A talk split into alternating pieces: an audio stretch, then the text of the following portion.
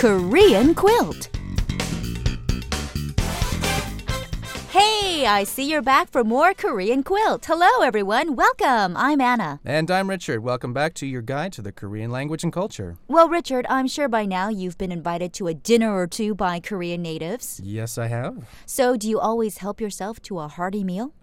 Well, it's hard not hard not to have a hearty meal because my Korean friends are constantly offering me food. Yeah, I hear ya. Actually, it's custom in Korea for the host to prepare a large meal and offer seconds, thirds, fourths, etc. It's just part of the culture. So, with that in mind, today we're going to learn the expression help yourself. Right, you've probably heard this a billion trillion times. You're going out to eat at a restaurant or you're eating at someone's house and they want to say, you know, go ahead, eat. 많이 드세요. Right. 많이 드세요. Help yourself. Right, but it's interesting in that most Koreans, like you said, prepare a small feast when they invite small uh, guests over. Yet, without fail, the guests will always apologize for the meal being so small. Right, that's just the Korean way. I guess it's a sign of modesty when the host says to the guest, I couldn't prepare much, but please help yourself and enjoy.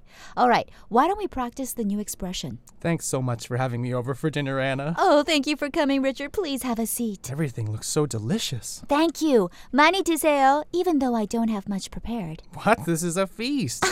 You're so kind. Okay, enough role playing. I think you all get the picture. Once again, today's expression is 많이 드세요. right, help yourself. Eat up, dig in. Try using the expression next time you're with a Korean just before you start the meal. 많이 드세요. Okay, everybody, see you next time. Bye bye.